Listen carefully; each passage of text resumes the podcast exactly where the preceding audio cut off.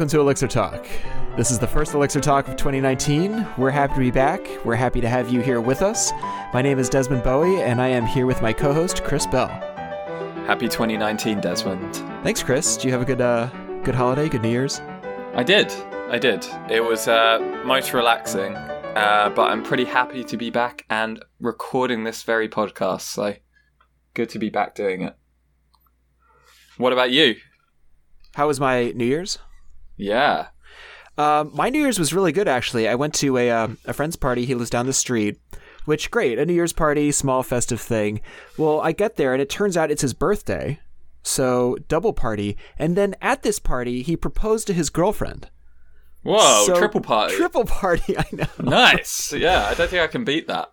Yeah, I just didn't do anything quite so elaborate. So Yeah, you don't get that sort of triple play very often, and uh, it just made for really good energy. So, yeah, it was a lot of fun. Nice. Yeah. You uh, did you write some code over the break?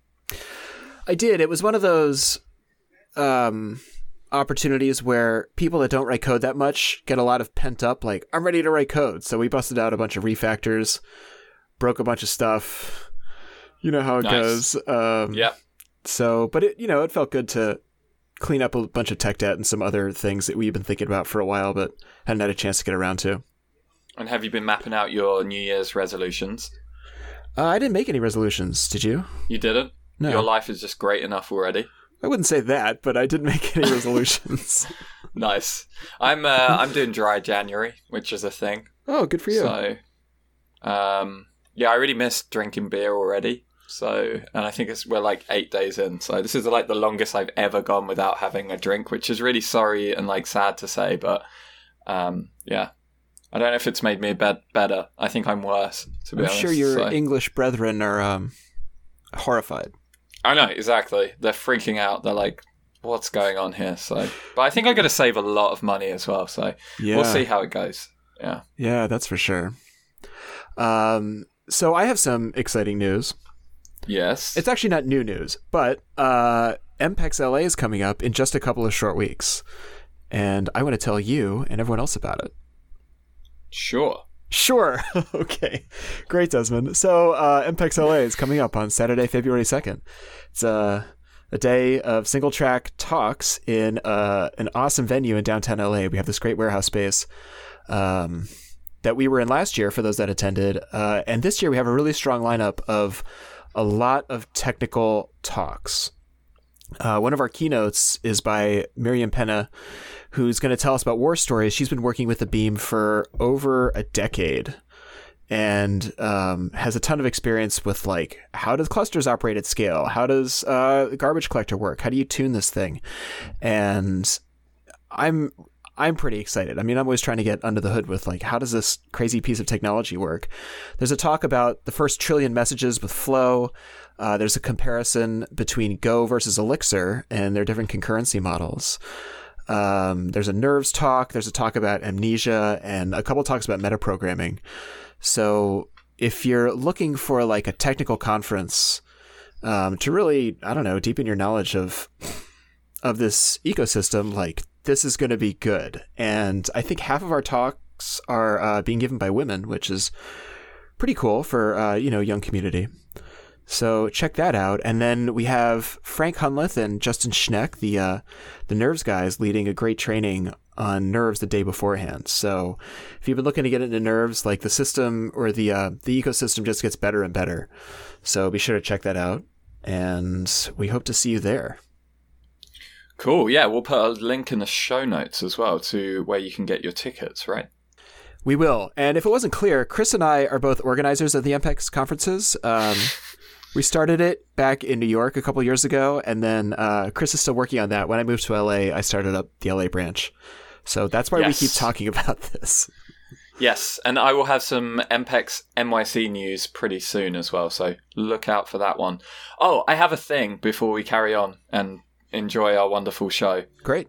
Um, uh, so we received quite a lot of uh, opinions and facts about our very misguided opinions about um, two, uh, sorry about maps versus keyword lists, Mhm. and I would say that um, we should probably publish something from all of the learnings that we have made from that Um, we had a couple of people write into us and kind of point out how we were uh, kind of thinking about it a bit naively, I would say. Mhm. Um, and what I wanted to say from this was, you know what? We definitely don't know everything on this podcast, and and that much is very evident when that kind of uh, that kind of conversation happens. But look, Desmond and I just want to learn as well, so we really really appreciate it when people call us out, tell us we're wrong, and uh, we'll- do a follow up episode and talk a bit more about like some of the applications um, and a bit more about the uh, kind of the history about why keyword lists are a thing and their power versus maps because I learned a lot from just um, the people who wrote in. So thank you very much.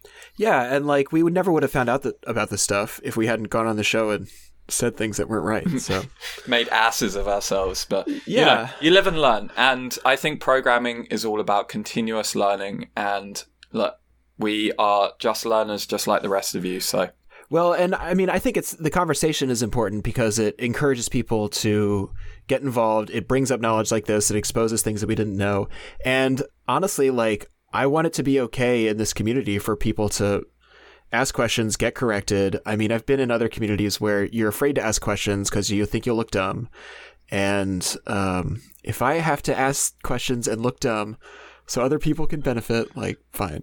okay with that. Definitely, definitely. So yeah, we'll follow up on that. Um, but just uh, thank you to those people who wrote in. So uh, that's Wojtek and uh, a colleague of mine, Zach, as well. So thank you both for doing that. Cool.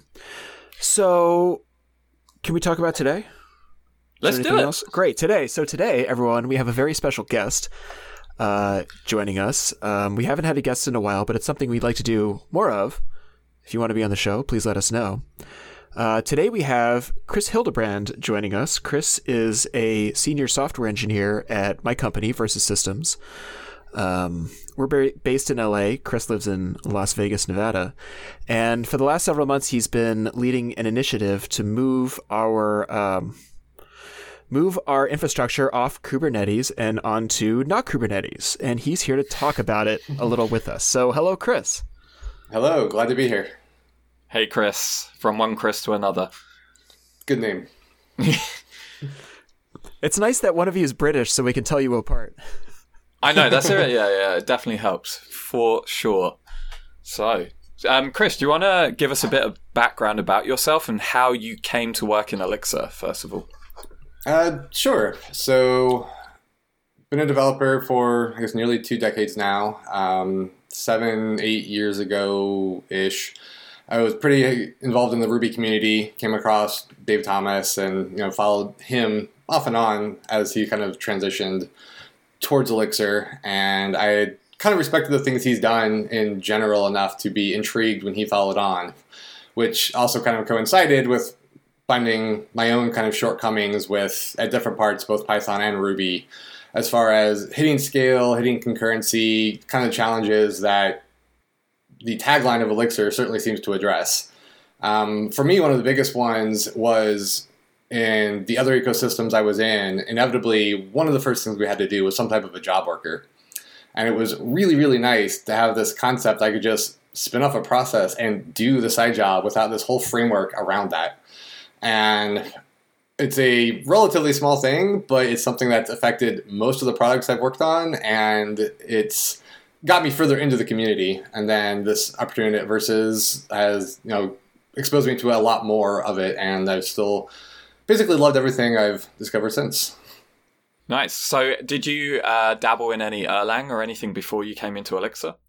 Not directly, certainly not writing code. I've kind of had.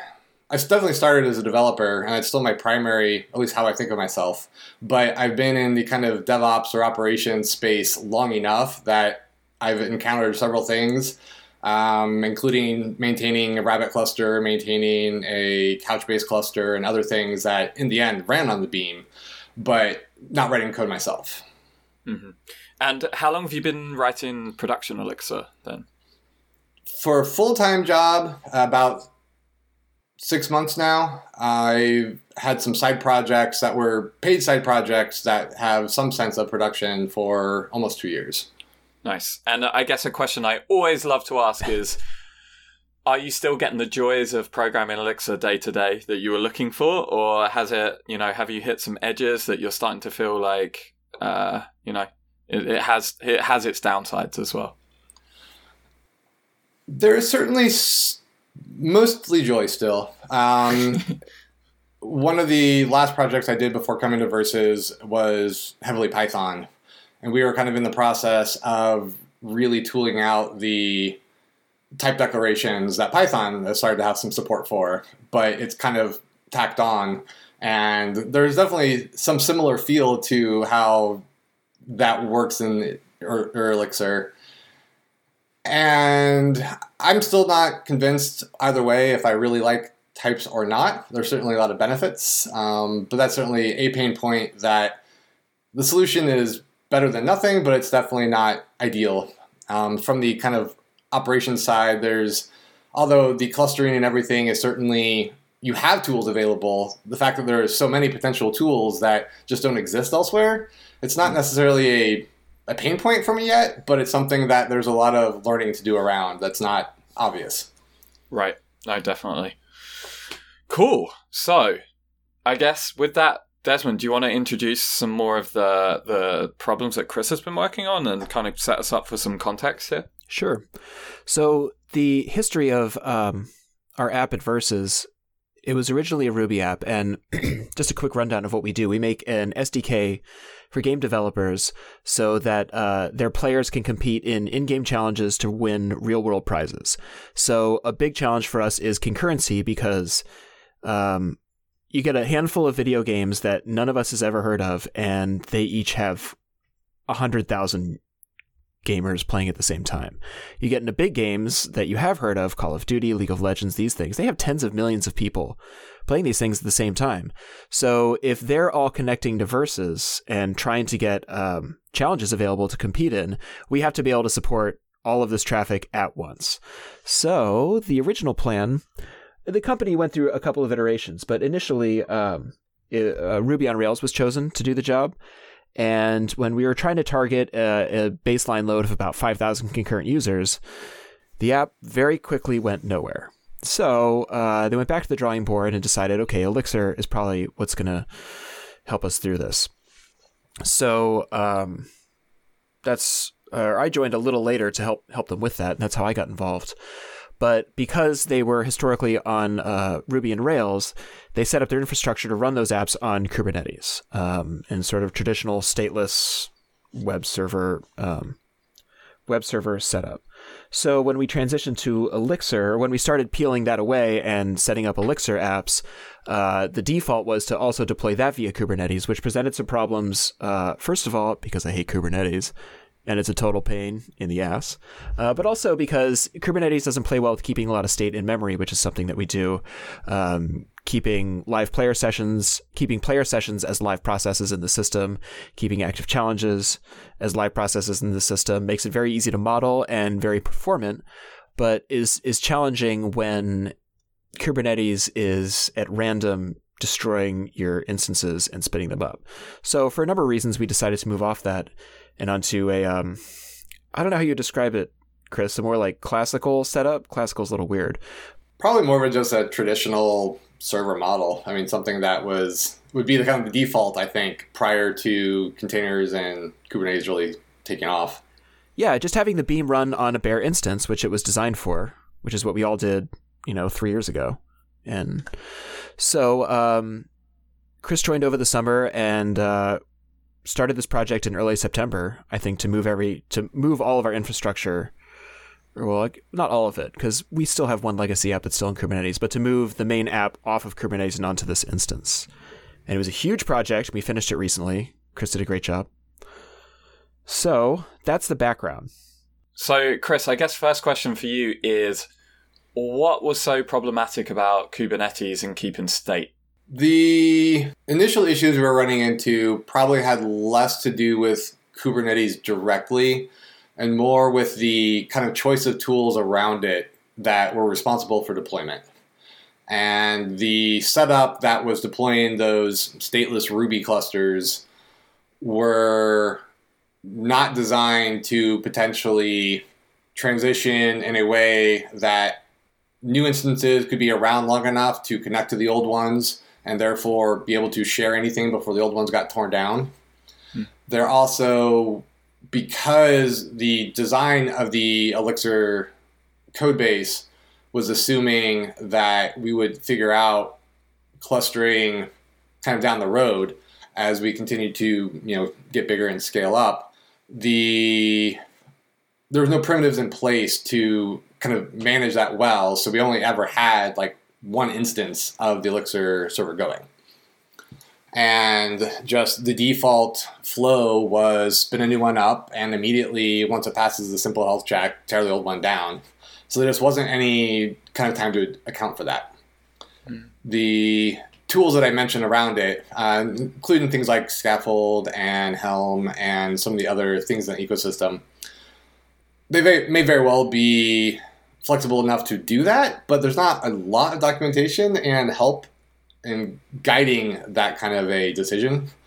Um, the other thing, and I don't, again, this isn't necessarily Kubernetes directly, but it wasn't obviously buying us anything. There's increased complexity with networking. There's a lot more hops between your initial entry into our cloud host and the first time it gets to your actual code. And just reasoning about the system was a lot more complicated than I felt like it should be. And we just didn't have the kind of setup where the complexity seemed to be buying us any, giving us any benefits. Mm-hmm. So, uh, have you still got those stateless Ruby apps as well, as well as this stateful Elixir app? We had several Ruby apps. Um, we have one more that we're still planning to eventually deprecate. The mm-hmm. other ones are entirely gone now. Okay, so it's, it's primarily this Elixir app that you did the migration off of Kubernetes for. Yeah. Okay, cool. Okay, and so I mean, I don't know. I, I have like very mixed opinions and feelings here because I'm like, I, I think it's interesting that you went in the almost like the opposite direction of other people. But um, from what I'm hearing from a lot of your justifications there, it sounds like because you're running like single Elixir nodes right now for the app, um, Kubernetes was giving you a lot that you basically weren't taking advantage of or needing. If, right. Does that sound about right? Yeah, I think that's fair. It was adding complexity to the networking paths. It was providing potentially benefits that we just weren't using and had no plans to use in the near future. Right. So then you've basically backtracked and said, like, hey, we're just going to go for something simple that works. Just are you just deploying directly to instances now, or can you talk us through what that looks like? Uh, yeah, it's I mean basically what you said, but we had already started to do some of the infrastructure work that I've done prior to this move with Terraform. And we just kind of ramped up the Terraform setup to do all the things in the cloud host except actually push a release to it. And at this point, releases are basically create a distillery release, or I guess that's kind of an Erlang release, and put it up into storage, and then tell the instance to pull down the version you want and run it. Mm-hmm. So, are you keeping like fixed IP addresses of uh, instances now, or treating your instances more like pets? I guess would be a good question. Um, so having come from Ruby and Python and having worked with Kubernetes as long as I have, I still want to kind of maintain the more cattle approach to how I think of the server. Um, it would still be killing it and letting a new one spin up It's still automatic. It's slower for sure. Um, a whole new instance is going to be slower than a new uh, container for sure. But it is still automatic. We're still using um, a scaling group to maintain the number of instances we have. It's you know currently set to one, but once we get clustering how we want, it there's no reason that we won't just use that mechanism to go up. Um, there's nothing special or holy about it. The IP is still the internal or like the load balancer coming in. It's not the instance itself. So we still, I still approach it from more like the cattle perspective of that analogy, but it's closer, I suppose, to the pet one than it was, but not by much. Mm-hmm. So you've obviously thrown out Docker along the way as well. Can you speak about some of the reasons why you felt like that was necessary? So we're still using Docker in almost every place that's not actually our production deployment, in the sense that it is still responsible for isolating everything and building the dependencies. But the Erlang release is a well enough packaged thing that, again, it's like it, kind of solving the same problem. So Docker provides a little bit extra isolation and consistency, but when you have a set image for the instance and you have the Erlang release, there's not really much variance across any place that this is deployed to kind of reap any of the other benefits that Docker would provide.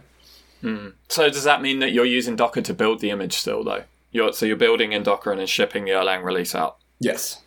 Okay, and then like you said that you're using Docker all over the place. There does that mean in local development setups as well? You're using Docker, or we kind of leave that up to individual developers. Um, yeah. I do pretty extensively. I haven't ran a database on my native machine in ages. Um, I like the flexibility it gives me. I still use it for a lot of ad hoc things as needed. Um, I don't know that all the other developers do that. Mm. So the app is still kind of like a classic uh, two-tier app, like you're talking to a DB in the Elixir app. We are, um, I guess, compared to what I would consider a classic app, and part of the reason for this move is we do rely on internal state pretty heavily, and yeah. there are some things that never really leave that because it is pretty transient in nature. Um, long-term persistence is still definitely your traditional database, but there's a lot of things that people would traditionally throw into a database that don't necessarily need to live there, and a lot of times we just don't. Mm. And uh, can you talk um, just can you talk to the audience about a bit of the trade-offs there between um, doing more stateless services versus more stateful services, especially with regard to kind of Docker and Kubernetes? Probably transition this to Desmond a little bit at first, just because I started into this infrastructure project pretty early into coming on, so I actually haven't worked with the app as extensively as I think he has. I guess the question is really like stateless versus stateful apps, mm-hmm. uh, using Docker and not using Docker, and if you could talk through some of the benefits and trade offs of both approaches. I mean, I think the overriding question the first question is do you want to build a stateful versus a stateless app? And then the second question is does Docker support what I'm trying to do here? So the first question stateless versus stateful. Well, I mean, recent history is a stateless web app in front of a database. And that scales horizontally pretty well um, when it doesn't matter where, uh, what application is serving your request. Um, you can handle a bunch of concurrent requests. Eventually, it all sort of funnels down into a single data store. I mean, you could be using multiple data stores, but let's assume you have one database behind it. Um, that's a pretty well understood pattern. Uh, again, it's easy to add horizontal capabilities. What's different about this is Erlang gives you that horizontal scalability kind of for free, like because it spins up new processes for each request. You don't necessarily need to add different machines. You can just make your one machine larger. Then you could say, all right, well, what if the one machine goes down? And yeah, then you're in trouble. I think you do want to have a couple machines uh, for redundancy's sake but we get that horizontal scalability just by upping our memory. So that's kind of nice. Um, the second trade off is dealing with state is difficult. Like a lot of languages don't support it very well. Um, you know, with Ruby, you'll hit uh, the garbage collector constantly if you're trying to keep things around. Like, there was so much trouble in the early days of Rails because, um, like, it the VM didn't clean up very well after itself, and so they would have to restart it there's that famous exchange with DHH and Zed Shaw where it's like, oh yeah, I just restart this every 30 minutes. And that's what I do. And it's like, oh, okay, fine. Uh, but here we have a system that's been around for 30 years and it's designed to run for a long time, clean up after itself, manage its resources well. Like, why don't we reevaluate the question of putting state in our application? We already keep state in the database. What if the database was in the application? So that gets us a couple of things. Um, one, it's faster. Two, um, there's less serialization. Uh, three, it can be easier to model. It's not all good. I mean, there's trade offs. Sometimes you have relational data. You want ACID transactions. Like databases are good. I'm not hating on them. But I think the idea of, well, isn't it painful to have state in your app? Uh, it's just something we're not used to, or it's a skill I think we have to relearn. So at Versus, it made sense because, again, we wanted this model of having each player session be a process, both for performance reasons and for um, uh, like architecture reasons. If we lose a session, it doesn't affect other sessions, something goes wrong, whatever. And this is like, I think, how Erlang systems are supposed to be built. So we went down that route, and that's what we've been pursuing.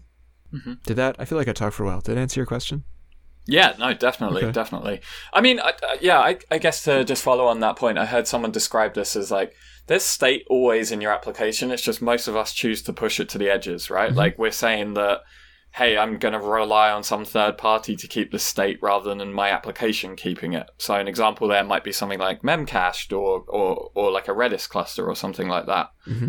Um, but the reality is, I guess, what you're what you're mentioning here is that uh, we we have a virtual machine, like we have Erlang and the Beam, and um, actually those were designed to be stateful, and therefore you're looking to leverage some of that and making different trade-offs by doing that, right? Yeah, and again, the the other assumption is that we assume that the people who designed this system knew what they were doing.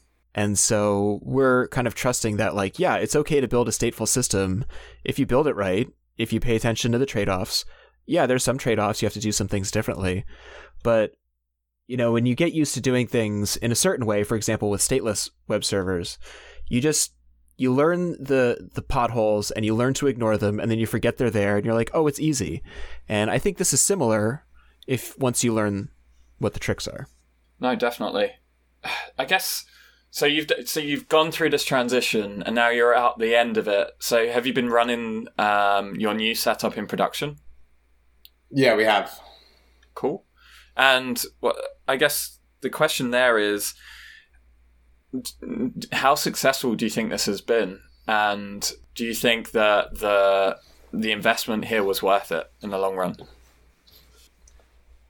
Um, I don't know that it's been in production long enough for me to be able to answer the long run part of that.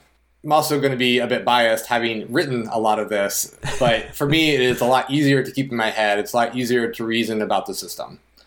And it's been recent enough that a lot of the other people on our team haven't had reason to kind of introspect that. But I'm still pretty confident that they will also find it a lot easier to reason about our system as a whole just looking at the amount of documentation of notes I took to try to figure out what was there versus how I would describe it now, those are definitely a lot shorter.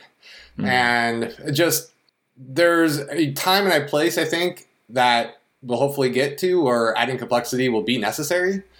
And those trade offs will make sense at the time. But the just raw simplicity of what we have now, I think, is a good fit for where we are as a company. Mm-hmm. I'm guessing you threw away a, a lot of Kubernetes configuration. Yes, because there's a lot of a it, lot of right? Skaffold code, a lot yeah. of Helm code, a lot of Kubernetes code, a lot of resources in the cloud environment that were auto set up as part of it. Like just looking through the line items in the bill, looking through the various dashboards in the host, are everything is a lot shorter, a lot simpler. I guess like to for the for the listeners as well there there are really good use cases for using uh, an orchestration system like Kubernetes and everything that it brings. Um, I think what we're talking about here is like you clearly didn't have a lot of those use cases right now, so it made sense to to arguably like take a step backwards to something a bit more simplistic, right? Given given the needs that you had. Um, but Chris, can you talk a bit about why you might pursue uh, you know something more like Kubernetes or or some other orchestration system for Docker in the future, and where you might use that. Given how much I've worked with it now, I would probably take a more critical eye to the tools around it. But for just Kubernetes and Docker, I think it would still be my default assumption going into any kind of a deployment situation involving Ruby or Python or JavaScript. Probably Go, probably a few other languages out there. I might even go far as to say that with any kind of new project, that would be my assumption, unless I have a good reason not to. But at this point, if it's a single code base, a single release or application, and that application is written in Elixir, that might be enough of a reason that I would question that.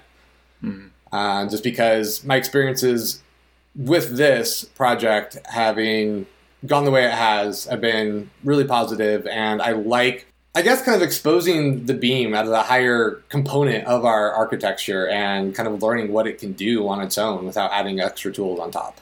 Nice. Uh, I mean, that it's definitely very interesting to think about, like leveraging the power of the beam and what ne- this now gives you by running it on its own. So, um, I, I guess do you have plans for some more of the clustering and kind of hot upgrades and things like that? Some more of the, the things that this now affords you? Uh, we absolutely do. Um, the clustering is something that's on the very near horizon and one of my kind of top priorities for the quarter. Um, the hot upgrades, we could technically turn that on tomorrow if we wanted to, but I think that has a much heavier education component for the rest of the team that we still need to tackle.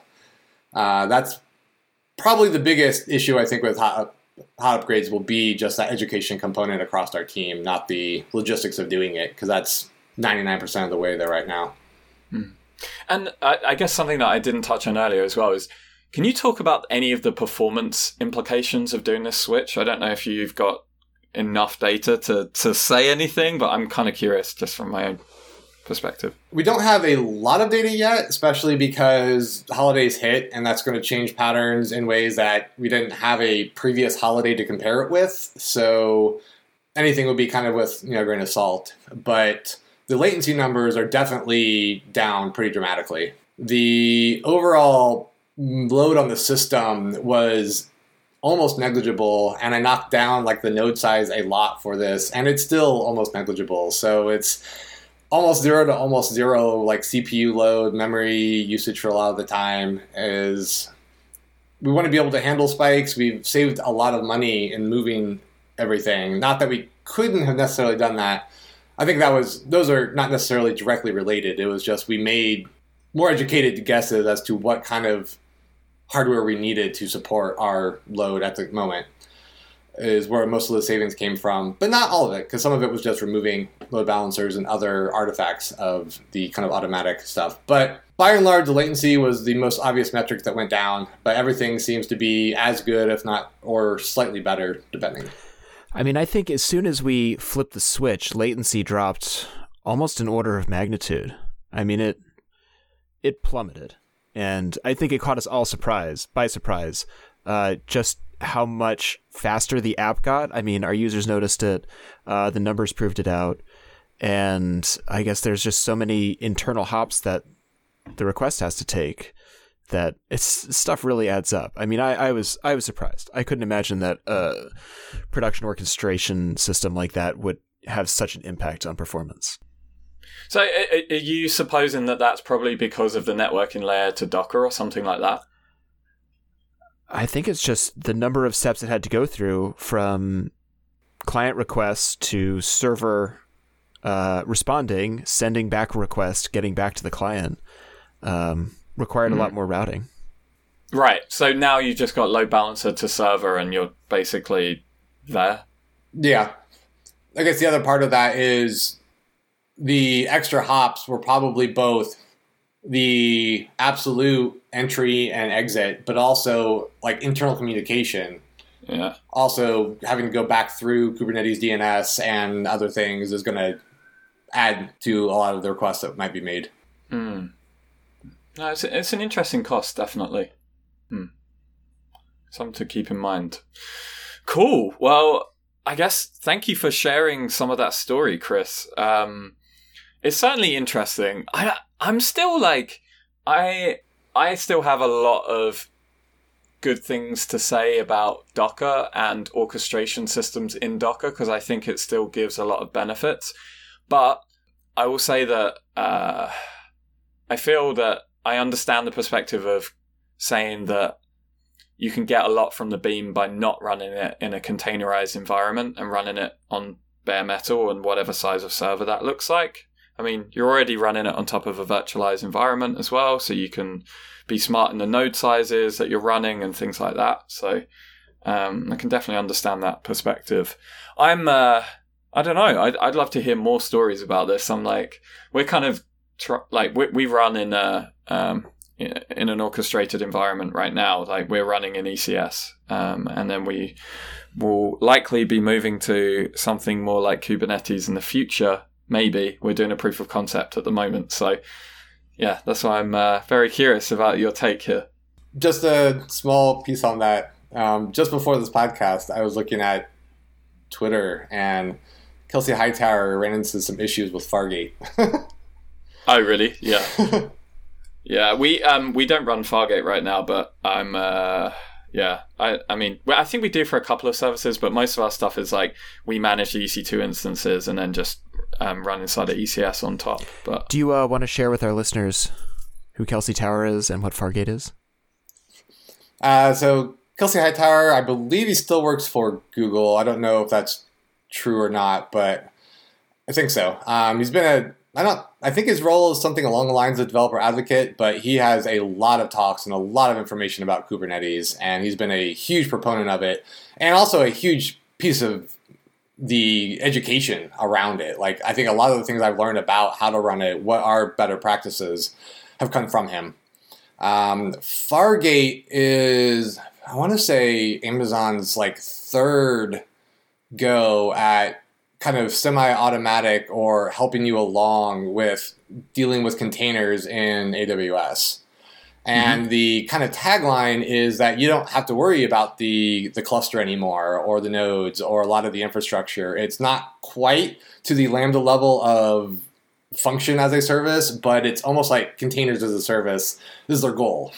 But the first thing you do when you go in is you have to create a cluster. And you still see that in the dashboard and you still interact with it, but you're not paying for the nodes that are backing it, even though you can also see those in the EC2 list. You're just the payment model is more of a you pay for the time your container is processing. Mm-hmm. But it doesn't seem like the initial I dealt with a little bit in my last place, but we hadn't transitioned off because at the time it was still in beta and we were dealing with HIPAA data, so we couldn't use it. But that tagline doesn't seem to quite bear out, but that doesn't necessarily mean that it doesn't provide a lot of benefit.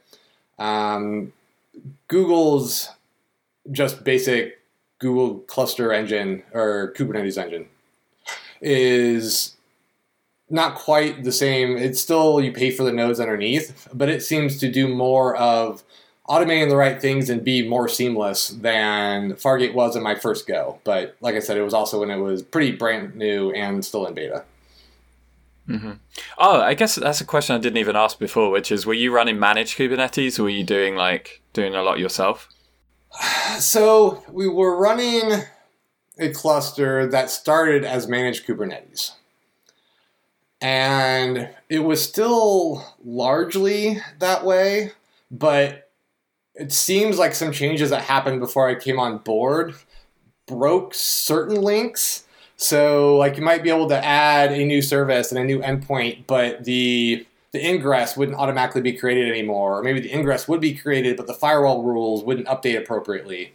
And so I had to like fill in the gaps of what it should have done and still did in some of our environments, but not others, right. which was kind of bizarre. right, right. That does sound strange. So Sounds like you're in a strange position there. Um, sorry, we should have asked that right at the beginning because mm. uh, that would have given even more context for the conversation. But there we go. It's all live, folks. Well, kind of live. It's recorded, but yeah, this is all happening at once. Well, uh, I guess Chris, thank you so much for coming on the show and sharing your experiences. Um, are you are you an avid Twitterer or anything like that? Where can we catch you online? Uh, not very. I would probably see something if you saw that. I'm definitely pretty active in the Elixir forum. Cool. And that's probably the best way to get a hold of me for anything pertaining to this podcast. awesome. So we'll look for you in the Elixir forum. And uh, yeah, thank you so much for coming on the show and telling us all about your journey here from Kubernetes backwards to non Kubernetes, but uh, love it. Neglected to mention this up top, but Chris is one of the uh, maintainers of the Timex library, which you've probably heard of. Ah, that's awesome as well. So well done for doing that. Thanks, Chris. Mm-hmm. Thank you. Uh, so far, it's been mostly triaging and helping like move issues along. I haven't done had as much time as I'd hoped to contribute heavily, but it's still helpful, I think, to to Paul to be able to let me do a lot of that and work on the myriad of other um, repos that he is maintaining.